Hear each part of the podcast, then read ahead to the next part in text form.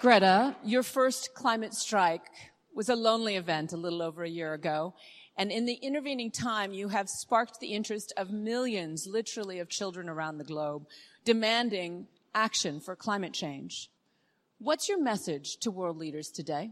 My message is that we'll be watching you. Today, I'm appealing for leadership from politicians, from business and scientists, and from the public everywhere. We have the tools to make our actions effective. What we still lack, even after the Paris Agreement, is the leadership and the ambition to do green industrial needed. revolution that in the next 10 years will create hundreds of thousands, if not millions, of jobs. I can today announce that the UK government has decided to become the world leader in low cost clean power generation, cheaper than coal, cheaper than gas, and we believe that in 10 years' time. The Energy Research Accelerator, ERA, is embarking on an ambitious plan to further its world leading research into energy solutions. This plan will help level up the Midlands, create 7,000 green jobs, and generate a GVA of £1.5 billion. In this podcast, we investigate ERA's big ideas for a net zero future. Hello, my name is Faye McAnulla. I'm the Programme Director for the Energy Research Accelerator. My role is to work with academic partners and manage the day to day running of the ERA programme. I'm here to talk about the cross cutting themes that support our big ideas for a net zero future.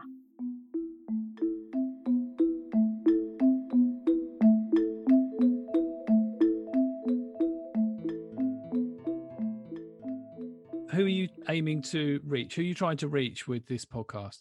Well, I think um, it, has got a broad kind of uh, area.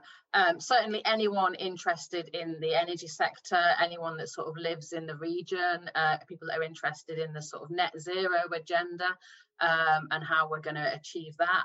So uh, we're keen to to hear from them um, but also obviously um, specifically with the proposal, the proposal, uh, we hope it would give um, policymakers and decision makers uh, an, an, overview of what we're proposing.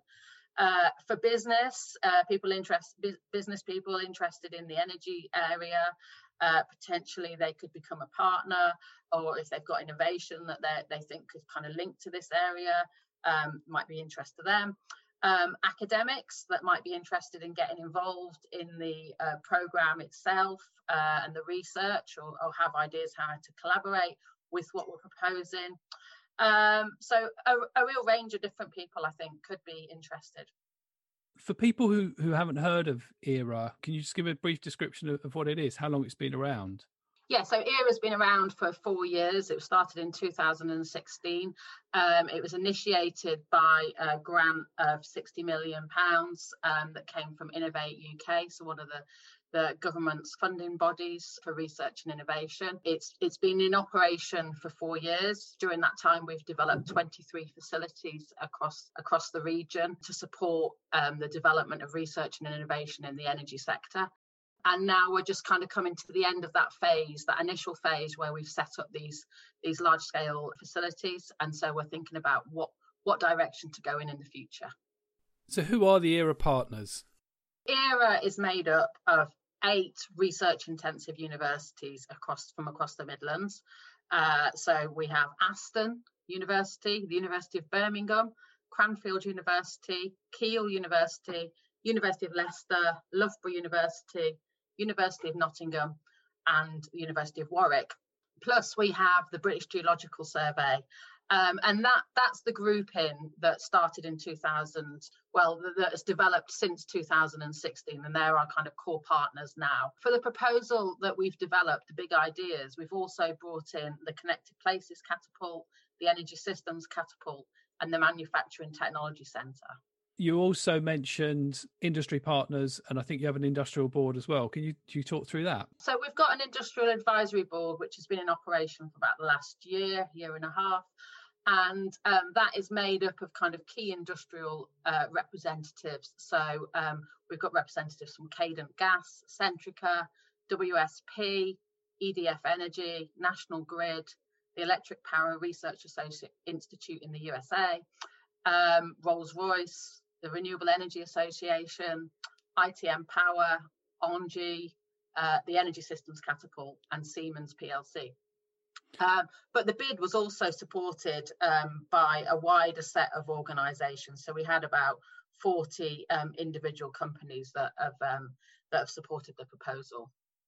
So what's happening now? We're we're talking now in in November 2020. What's happening now with ERA? Following the first phase that we're we're coming to the end of, we've undertaken a process effectively to try and think about what what to do next and we've come up with these six big ideas essentially which we think are really important issues to help the UK um, and, and, and internationally think about how to become net zero in the energy space. So, with our sort of industrial partners, we've developed these six kind of core technical challenges which make up our big ideas programs um, that we also think help hit some of the kind of policy objectives that the government are interested in. Things like so so net zero, uh, but also helping with leveling up, the leveling up agenda, thinking about post COVID and economic growth. And how to make the region, particularly the Midlands, more resilient, how to make us sort of strong in terms of science and technology,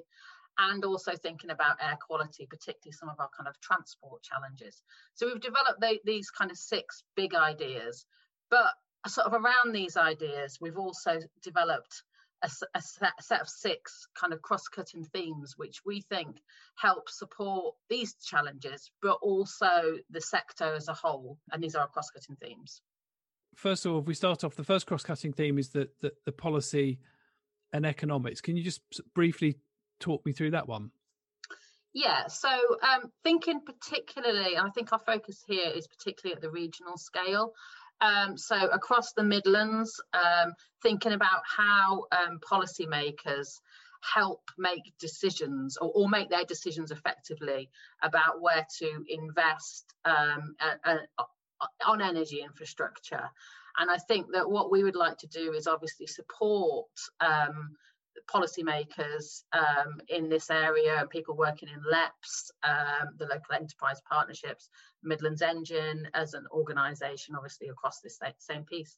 Um, and what we would be looking to do there is, is providing sort of technical support from across our academic base um, across a whole range of things like technical solutions, uh, understanding of technical solutions, but also kind of economic understanding, behavioural change understanding, and sort of working with that kind of policy policy group effectively, which we're doing now to a certain extent, but we effectively want to strengthen that activity. So we've got that lined up as what something that we want to do.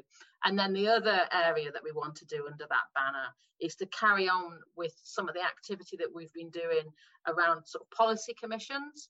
Um, and these have been quite successful for us in the past, where we've chosen a particular topic that's been difficult in the sector and gathered together key stakeholders and key experts in this area um, over a period of a few months and come back with um, a proposal or recommendations that we've managed then to present through to kind of senior um, government government officials effectively.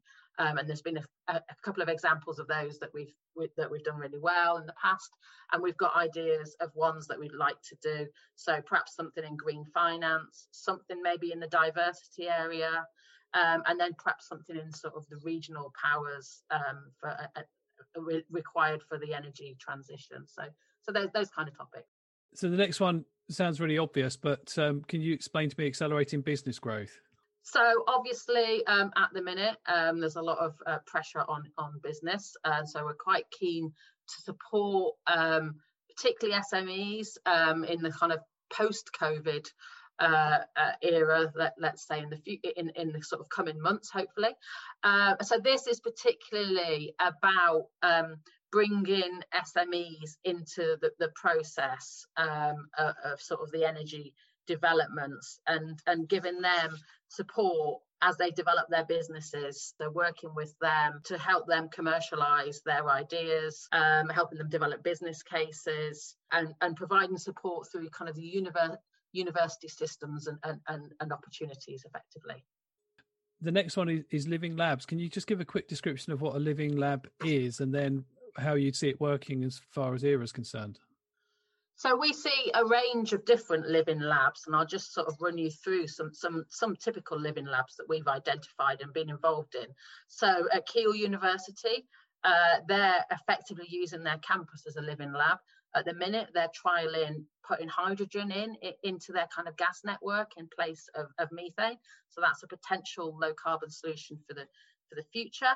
They're also um, trying to optimize their electricity network, and make it as low carbon and cost effective as possible. So effectively, by doing that activity, the, the whole of the university campus is acting as a living lab.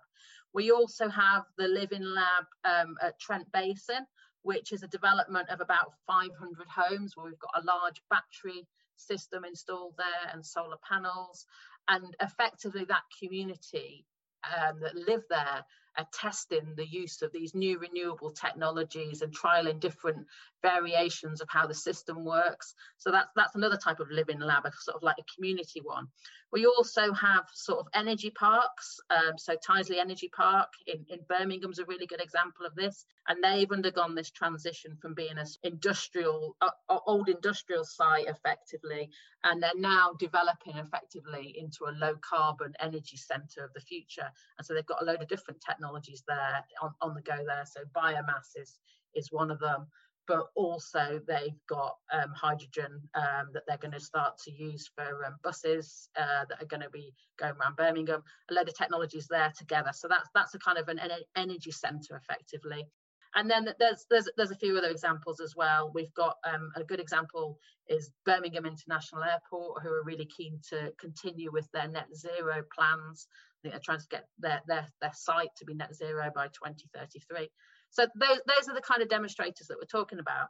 And what the, this particular cross-cutting theme is about is taking those ideas and thinking about how we can kind of support them all to do that, but also how can we get that knowledge out to other sites. Um, and a really good example is the university one, where we we had an event recently, and there's massive interest in sort of you know universities that going to the net zero um, and, and reducing their carbon emissions and actually how do how do you exchange that information between that that type of demonstrator and, and, and, to support other demonstrators coming online? But that's that's that's the case as well across all these different types of, of living labs effectively. So the fourth cross cross-cutting theme is the energy system behavioral change. Can can you describe what that one is?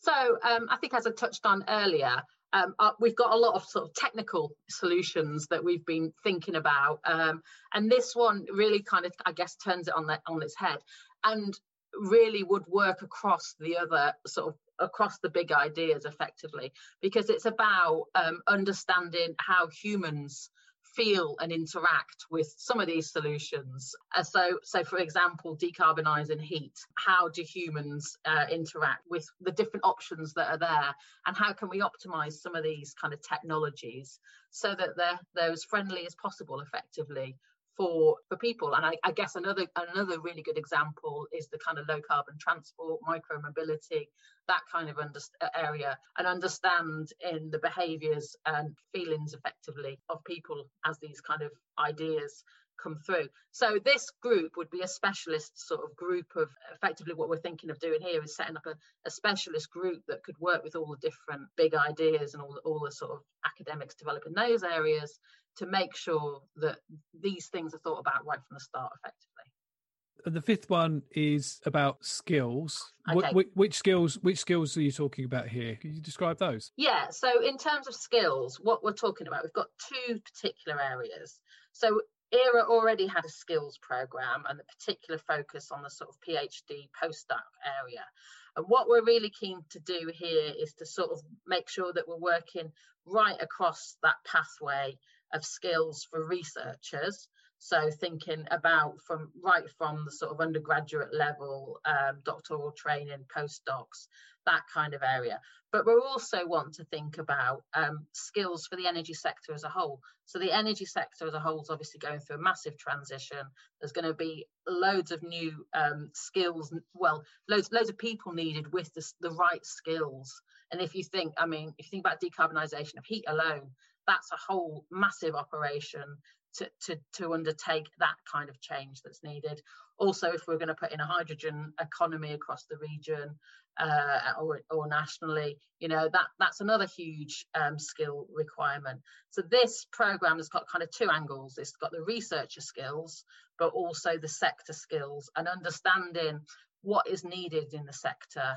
Um, and I guess sort of helping point to what what skills might be needed in the future. It's not about us doing doing those skills ourselves and providing all that training, but it's about us sort of helping identify what skills will be needed.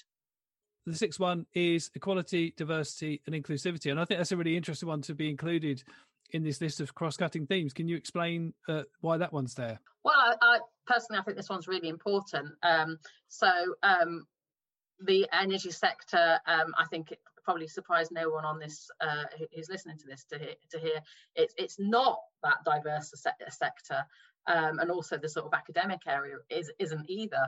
Um, and so this this is in there essentially to try and um, support the development of a more equal, equal, diverse, and inclusive energy sector. Um, and I think that'll be both within the university environment, but also within the, the, the sector as a whole. Um, and we've been having discussions about this one and what what what things we can do in that in, in this one uh, to, to support um, the sector becoming more diverse. And I think it's particularly good time when you're going through such a massive transition. It's a really good opportunity to to bring when you're probably going to bring in lots of new people into um, an area, it's a really good opportunity to make sure that you do that in an equal, diverse, and inclusive way. And what should someone do if they want to find out more? Yeah, so um, definitely uh, recommend people have a look at our website, which is www.era.ac.uk. Um, and you can get a full copy of our proposal on that website. I'd also suggest um, policymakers, businesses, academics that are in the our partner universities that perhaps we haven't spoken to yet that are interested in the program feel free to get in touch with us. There's contact details on the website and we're, we're very happy to follow up with with you